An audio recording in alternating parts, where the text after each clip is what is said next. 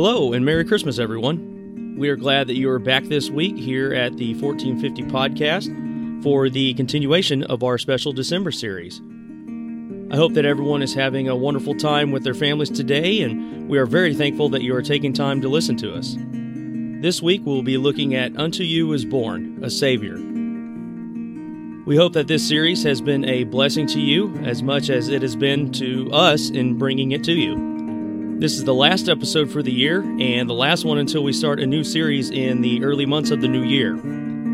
If you can, please share this podcast on your social media pages and help get us more people to listen and subscribe to help spread the message of God's Word.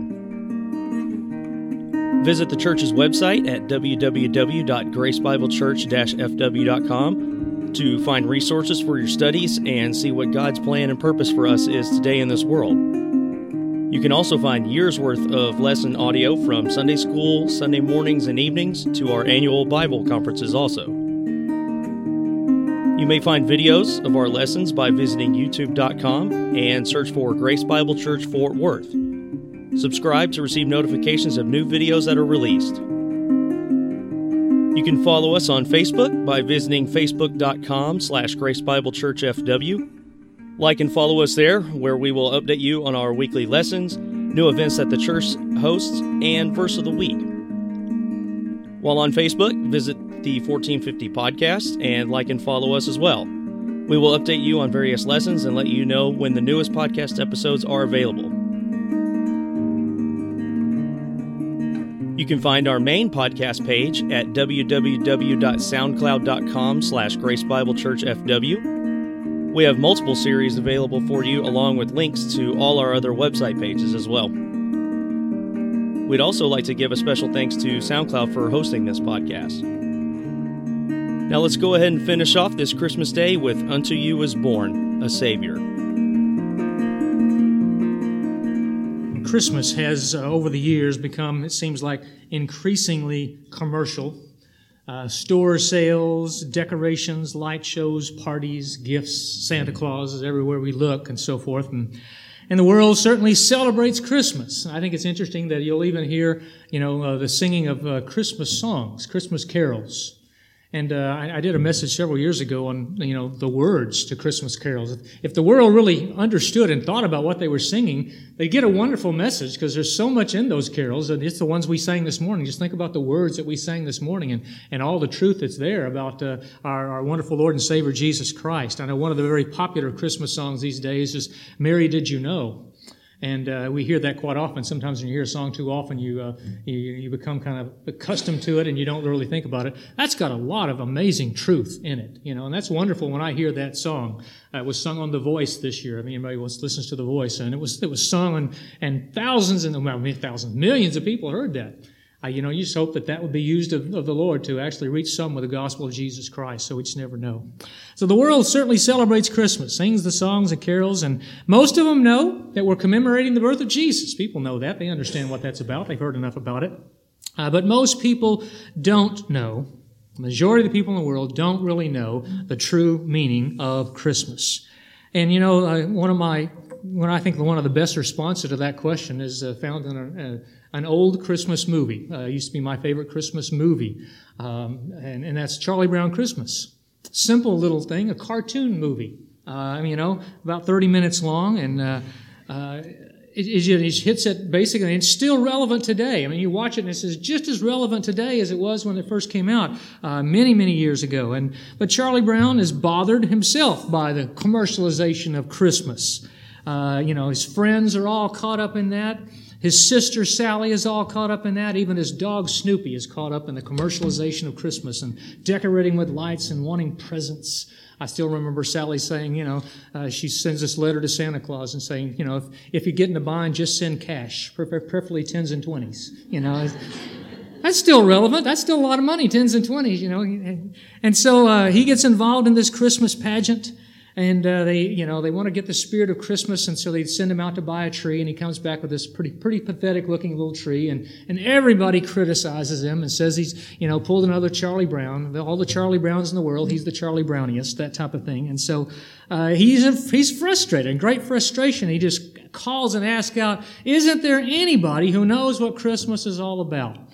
And Linus walks forward, dragging his blanket with him, comes to the center of the stage, asks for the lights, and he quotes this passage from Luke chapter 2, verse 8. It says, "Now there were in the same country shepherds living out in the fields, keeping watch over their flock by night. And behold, an angel of the Lord stood before them, and the glory of the Lord shone around them, and they were greatly afraid. And the angel said to them, 'Do not be afraid, for behold, I bring you good tidings of great joy, which shall be to all people. For there is born to you this day in the city of David a Savior, which is Christ the Lord. And this will be the sign to you. You will find a babe wrapped in swaddling cloths, lying in a manger.' And suddenly there was with the angels a multitude of the heavenly host, praising God and saying, 'Glory to God in the highest, and on earth peace, goodwill toward men.'" He finishes and he walks over to Charlie Brown and he says, "That's what Christmas is all about, Charlie Brown. Years and years ago, we saw that on TV. We still see it on TV. I'm amazed that they still let them play it. I really am, but what's going on in our world today. But it still hits that that's what Christmas is all about. That's what Christmas is all about. I want you to look at that passage in Luke chapter 2 with me. The two key verses are verses 10 and 11. The words of the angel to the shepherds, words of comfort. "The angel said to them, 'Do not be afraid.'" And they had just seen a multitude of the heavenly host there before them, appearing, and they were greatly afraid. "Don't be afraid," the angel said, "for behold, I bring you good tidings of great joy." Good tidings are glad tidings. It's the word basically for gospel. It's good news. "I bring you good news." Good news which will bring or mean great joy. And it's for all people. It's to all people. "For there is born to you this day in the city of David a Savior, who is Christ the Lord." What's the good news? The good news is who was born that day. The one who was born that day. He was the Christ. He was the Christ. He was Israel's promised Messiah. The one anointed to be their king. The one anointed by God to rule and reign over that nation. To bring peace and safety and joy to them and rest back in their land.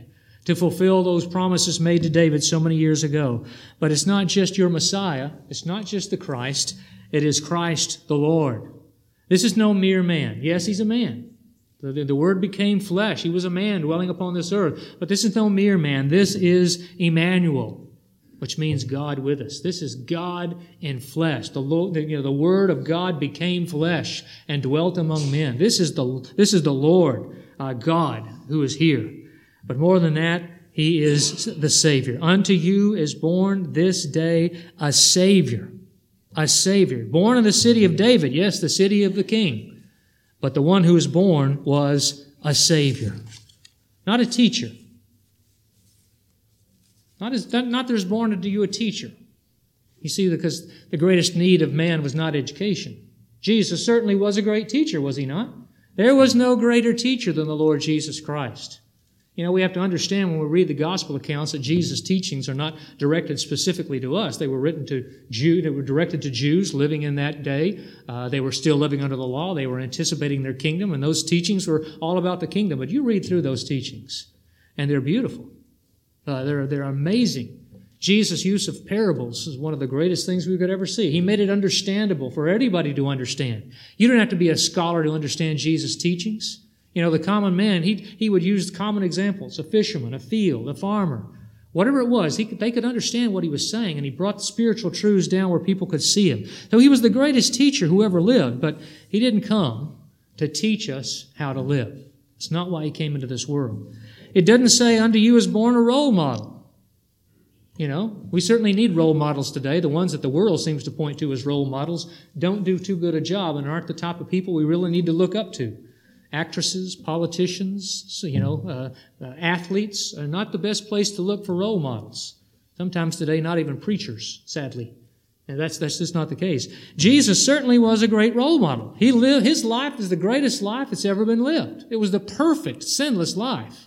There's a great deal for us to learn from it. But Jesus did not come to show us how to live. Our greatest need was not a role model. Wasn't someone to show us how to live, and that's not why He came. He didn't announce, the angel didn't announce, "Unto you is born a philosopher." A lot of people like that these days. The love of wisdom. The world loves that. They love wisdom. They love to think that they can know and figure out their own lives and their own destiny and so forth on their own without somebody else's help.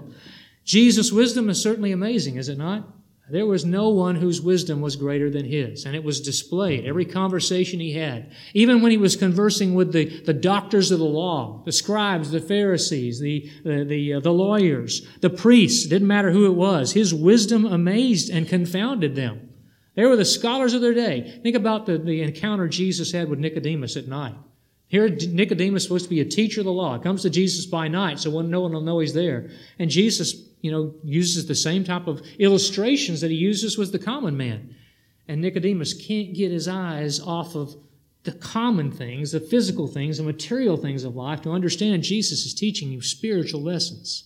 Even his wisdom confounded the teachers of Israel. So no one was there. But, we don't need a philosophy of life. That's not what the world needs. Jesus did not come to give and to provide for us. Here's the philosophy of life by which you can live.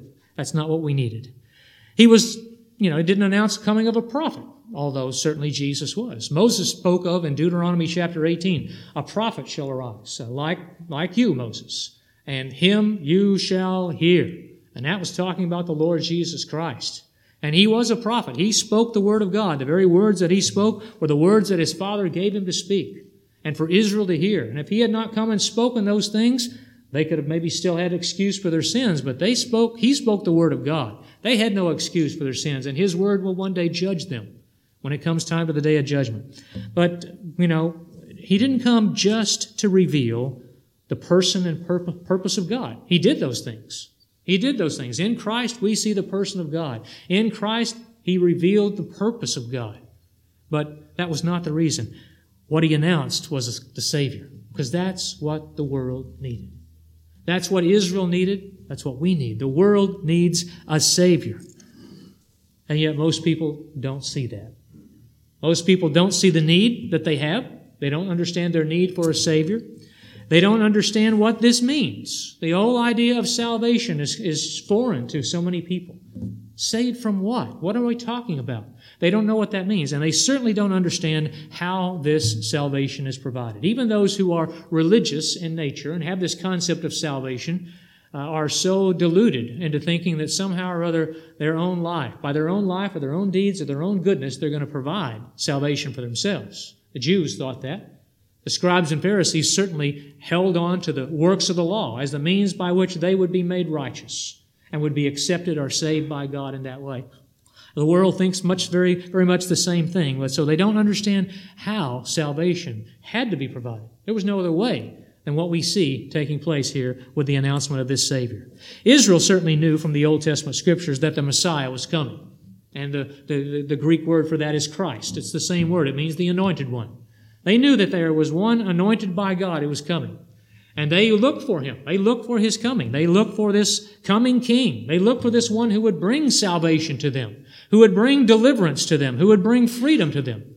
Because for over 600 years, they had been in bondage. They had been in bondage to Gentile nations. It started with Babylon. It went to the Medo-Persians. It went to the Grecians. And at the time they were living, at the time Christ came, they were under Roman rule.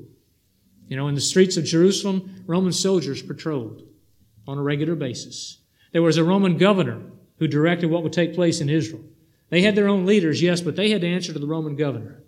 There were taxes that had to be paid, Roman taxes, and they collected them. Sometimes there were Roman tax collectors, sometimes there were hated Jewish tax collectors who did it for the Romans. So they were under oppression of the Romans, and for many years this had been the case. For at least 60 years that had been the case. They'd been under Roman rule. So they're looking for this Messiah to come because they want deliverance from their enemies. They want redemption. They want freedom. They wanted to be a free nation again. They wanted to have their own king again, and they knew that Messiah was coming, and he would be that king. And when he came, he would give them peace. He would give them safety from their enemies. He would give them rest from this oppression. He would bring them back to their land and restore it completely to them. That land promised to Isaac, that land to Abraham and to Isaac and to Jacob. Passed down through the generations, that land was promised to them, and they would have it back. Look in Luke chapter 1. In Luke chapter 1, Zacharias was John the Baptist's father. And after the birth of John, he was filled with the Holy Spirit and he prophesied. And notice what he spoke about. Look at verse 67. Now his father Zacharias was filled with the Holy Spirit and he prophesied, saying, Blessed is the Lord God of Israel, for he has visited and redeemed his people.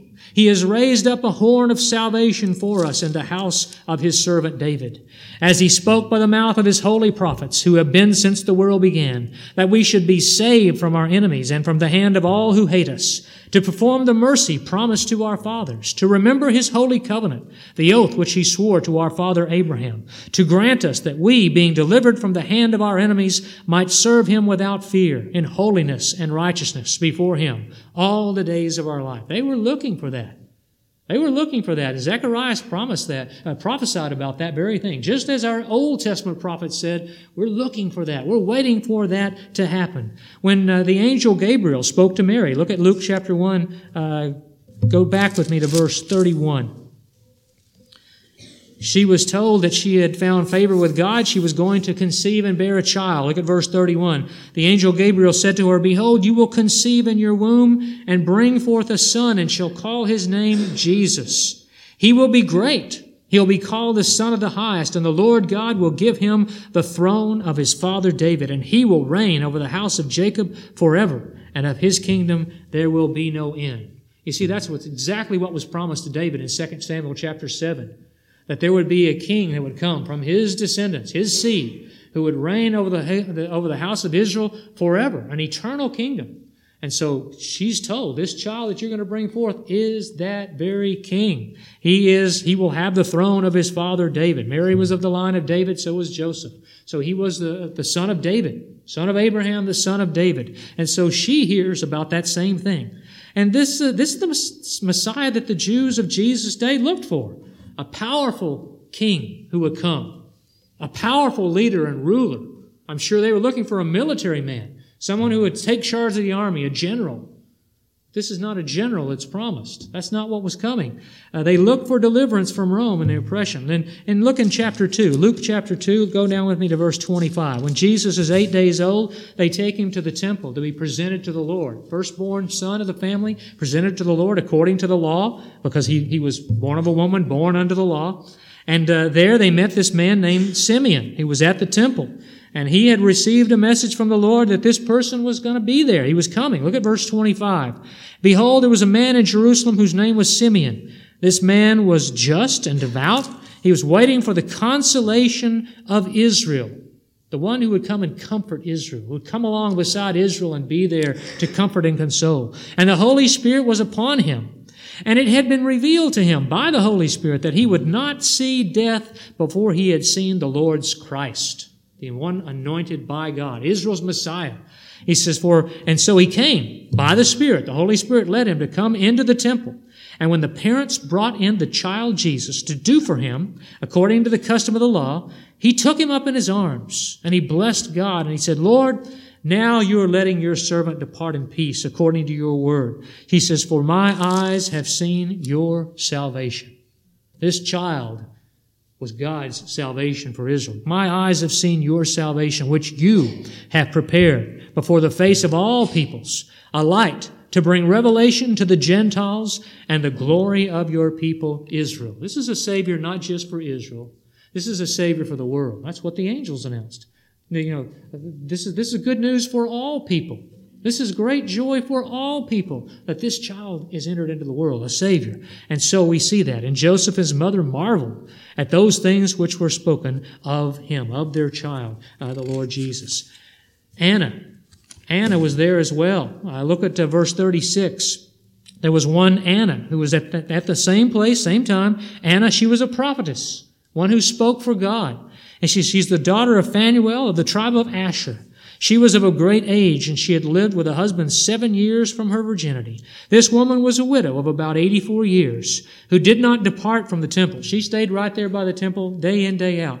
And she served God with fastings and prayers night and day. She's also devout and to serving the Lord.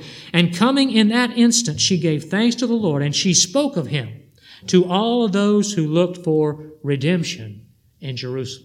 She spoke of him because this one who came was the Redeemer. She spoke of him, the redemption in Israel. So it was all there. But when Jesus came, the Jews didn't expect the way he came, the person who came. You know, Mary and Joseph were not rich people, you know. They didn't have a king. They had the scribes and Pharisees, and the priests were the rulers. So they didn't have a king. Hadn't had a king sit on the throne for over 600 years. So they didn't have a king, and so didn't come to someone sitting in a palace, not even come to someone with a great reputation. Came to a poor couple. He was a carpenter.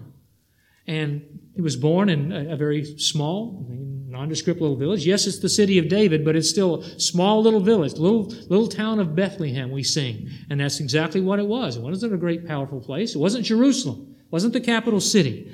And he came in that way, and he was raised in, you know, by poor parents, and he had a poor upbringing. He became poor. The Scriptures tell us, you know, the grace of our Lord Jesus Christ, that though he was rich, yet he became poor, that we, through his poverty, might be rich. He became poor literally, physically, even when he began his public ministry. What did he say? He says, the Son of Man doesn't even have a place to lay his head, doesn't have a home. So that's not what they expected. You know, he didn't come in with a grand and glorious entrance. He didn't come in with a powerful retinue behind him. He came in humbly. He came in humbly. He took the form of a bondservant. He came in the likeness and appearance of men. And so Israel, when they saw that, that's not what they wanted. That's not what they expected. That's not what they thought they needed. And so they were offended at him. They stumbled over that rock. He became a stumbling stone to Israel because of how he came. You see, the Old Testament Scriptures gave a second view of Christ. Keep your place right here in Luke and turn with me to the book of 1 Peter chapter 1. 1 Peter chapter 1. Peter mentions the work of the Old Testament prophets and speaking about the salvation which had been prophesied that would come. Look at verse 10, 1 Peter chapter 1, verse 10. He says, of this salvation, and here we're talking about the salvation of their souls, of this salvation the prophets, this is the Old Testament prophets, they have inquired. When you inquire, you seek and you ask questions. They have inquired and searched carefully or diligently, the ones who prophesied of the grace that would come to you. Now, what were they questioning? What were they seeking? Searching what? Or what manner of time the Spirit of Christ who was in them was indicating when he testified beforehand the sufferings of the Christ and the glories that would follow. You see, the Old Testament prophets were confounded by what they were given to proclaim because there were two very, very different pictures, two very, very different prophecies of the coming of their Messiah. There was a glorious, powerful King who was going to come and would deliver them from their enemies and give their land back to them and rule and reign over them for all eternity. That was promised, and they saw that. And Isaiah saw that. You can read about that in Isaiah chapter 2, Isaiah chapter 11, chapter 35. It's all there. This coming king and what he would do. But you see, there's also, they testified beforehand about the sufferings of the Christ. And that didn't fit. Didn't fit for them. Two pictures of the Christ, suffering and glory. And I'm sure they question, what does this mean? And when is this going to happen? How's it going to come about? Because they didn't see that part and understand that part about the fact that before Israel's Messiah could return to this earth, before he would return in glory and power to redeem Israel from bondage to the Gentiles, to restore them to their land, to provide for them peace and safety and rest that would last for all eternity, before that would happen, that same Messiah must first suffer and die. Now, why? Again, they didn't understand all of this.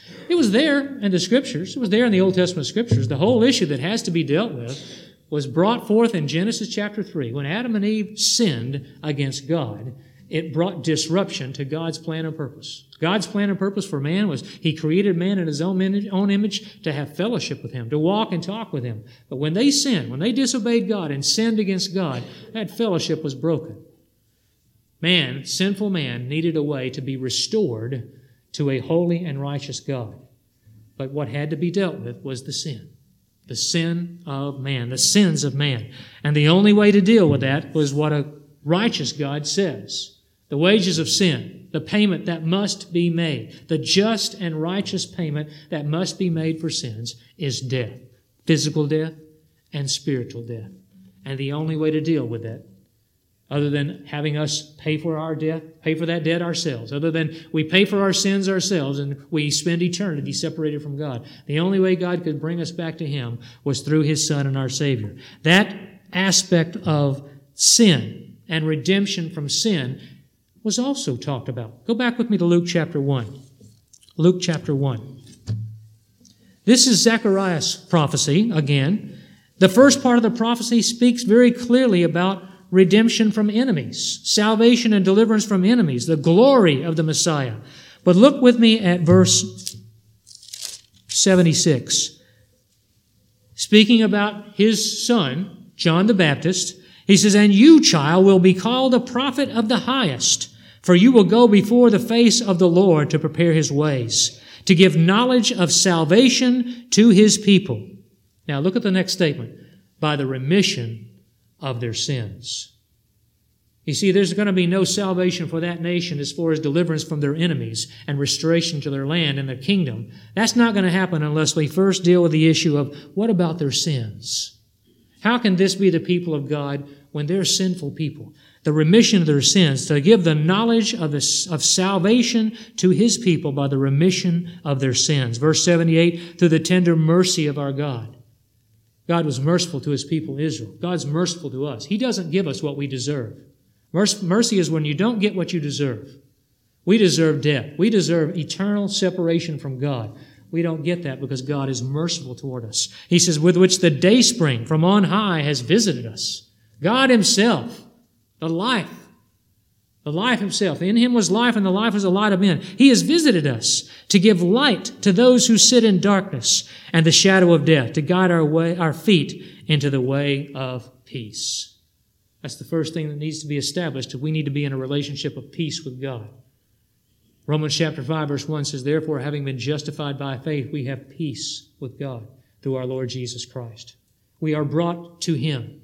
He reconciles us to Himself through the finished work of the Lord Jesus Christ. Simeon alluded to how that would take place. Look in Luke chapter 2. Luke chapter 2, and go down with me this time to verse 34.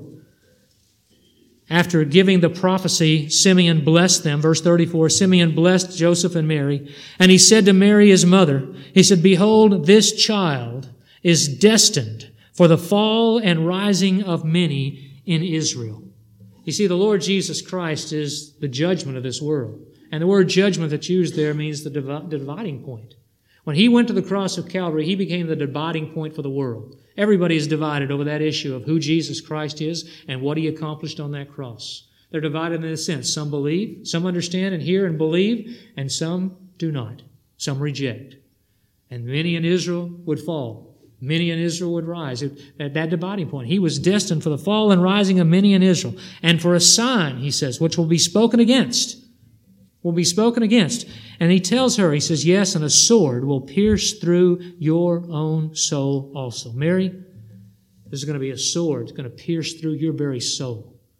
And I think that happened when she stood at the foot of the cross and she looked up at her son, her firstborn son, this special child that she was blessed, as she found favor from God to bring into this world. She looked up and saw Him suffering, saw going through the misery of crucifixion, the crown of thorns, the sign over His head, the shame, the taunts. She heard it all. She saw it all at the foot of the cross, and no doubt a sword pierced through her to see that happen to her child, and to the one that she had come to know, I think, was the Lord.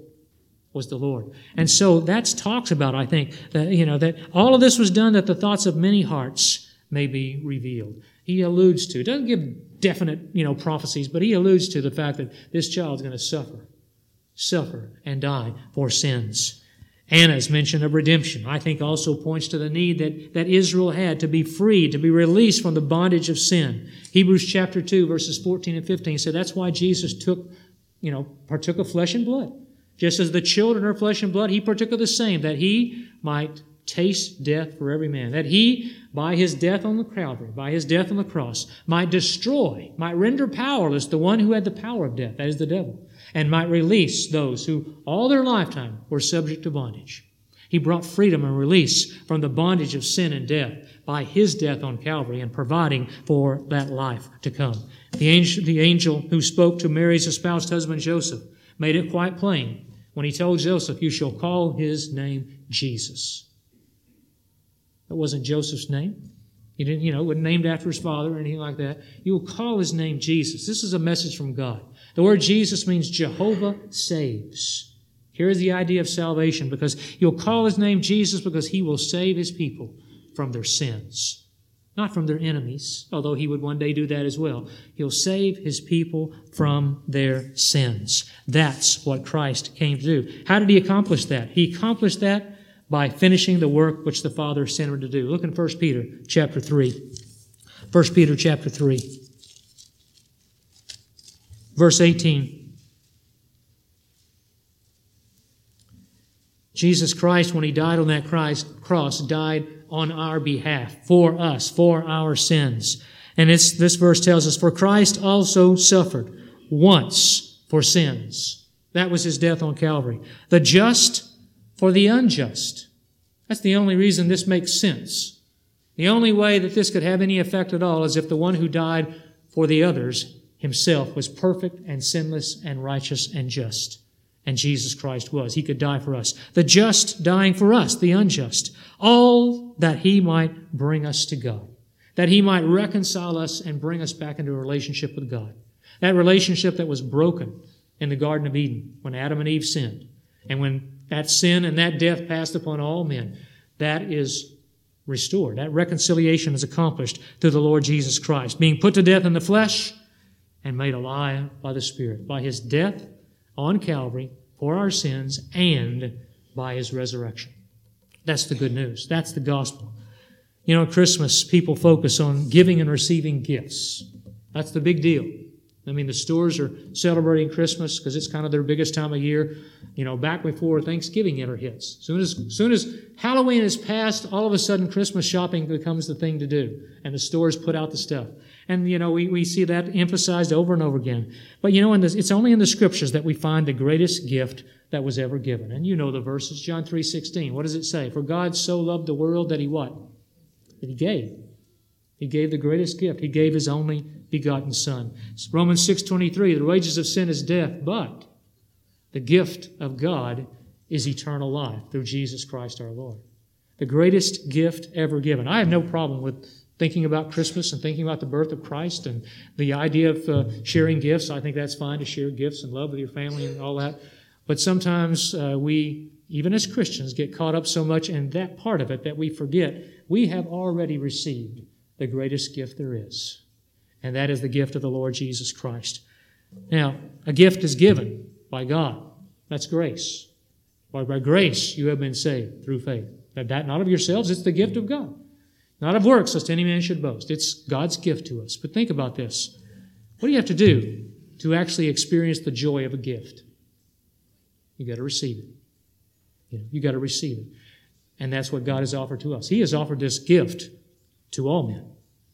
When Jesus Christ died on that cross, He paid the ransom for all. He became a ransom for all men. He is the propitiation for the sins of the whole world. The gift is available to all, to any who will put their faith. Whosoever believes in him should not perish but have everlasting life.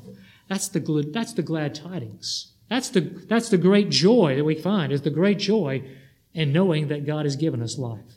We no longer have to be a part of the world in sin and error pining. That's a good description. That song really gives a good description of the world, in sin and error pining. It was true before Christ came. It's still true today. But they don't have to be that way. They don't have to be in sin. They don't have to remain in error. The truth is here in God's Word. The gift has been given. The gift is the finished work of Jesus Christ, a gift available to those who will receive it. How do we receive it? Simple. It's very simple. You receive it by faith. You believe. You put your faith and trust in Christ and what He accomplished for you. And by doing so, you receive the gift of eternal life. The question we have to ask is, what you have to ask yourself this morning. Most of you I've known for many, many years, I learned several years ago at a winter retreat that I don't make assumptions. I don't make assumptions about people's spiritual condition. Maybe you've never trusted Christ. Maybe you've come to this church for years, but you've never trusted Christ as Savior. You've never received the gift of eternal life. I would urge you today this very day, as you think about these things and think soberly about these things, you need to make that decision today if you never haven't. Put your faith and trust in Christ. Believe in Him. Believe in what He's accomplished for you and receive this gift of eternal life. As Linus told Charlie Brown, this is what Christmas is all about. Let's pray. Heavenly Father, thank you so much for the gift of life you've given us through the Lord Jesus Christ, our Savior. Help us not to lose sight of that. We know, Father, we need to be thankful for the coming of our Savior each and every day of the year, to be thankful for what He came to accomplish, that He came to die on the cross for us, for our sins. He came to rise again unto eternal life and to give life to all who put their faith and trust in Him. May we take this wonderful good news, these glad tidings, and during this Christmas season, may we share those with others who need to hear it as well. With those who have never trusted Christ, to those family, friends, people that we meet on the street even, may we be willing and ready to share the truth when the opportunity presents itself, that they may rejoice in this wonderful gift, the gift of Christmas. We pray in Christ's name and for His sake. Amen.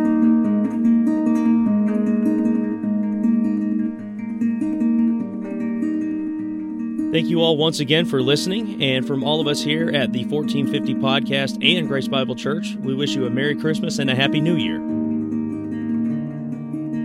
As I said before, we'll be taking a break for a bit to bring in the new year and to prep for the next series of lessons. We will be announcing the newest series here in a few weeks, so stay tuned to find out more. I've been your host, Craig Gardner, wishing you the best, and until next time, may the Lord bless you and all of your family. Happy holidays.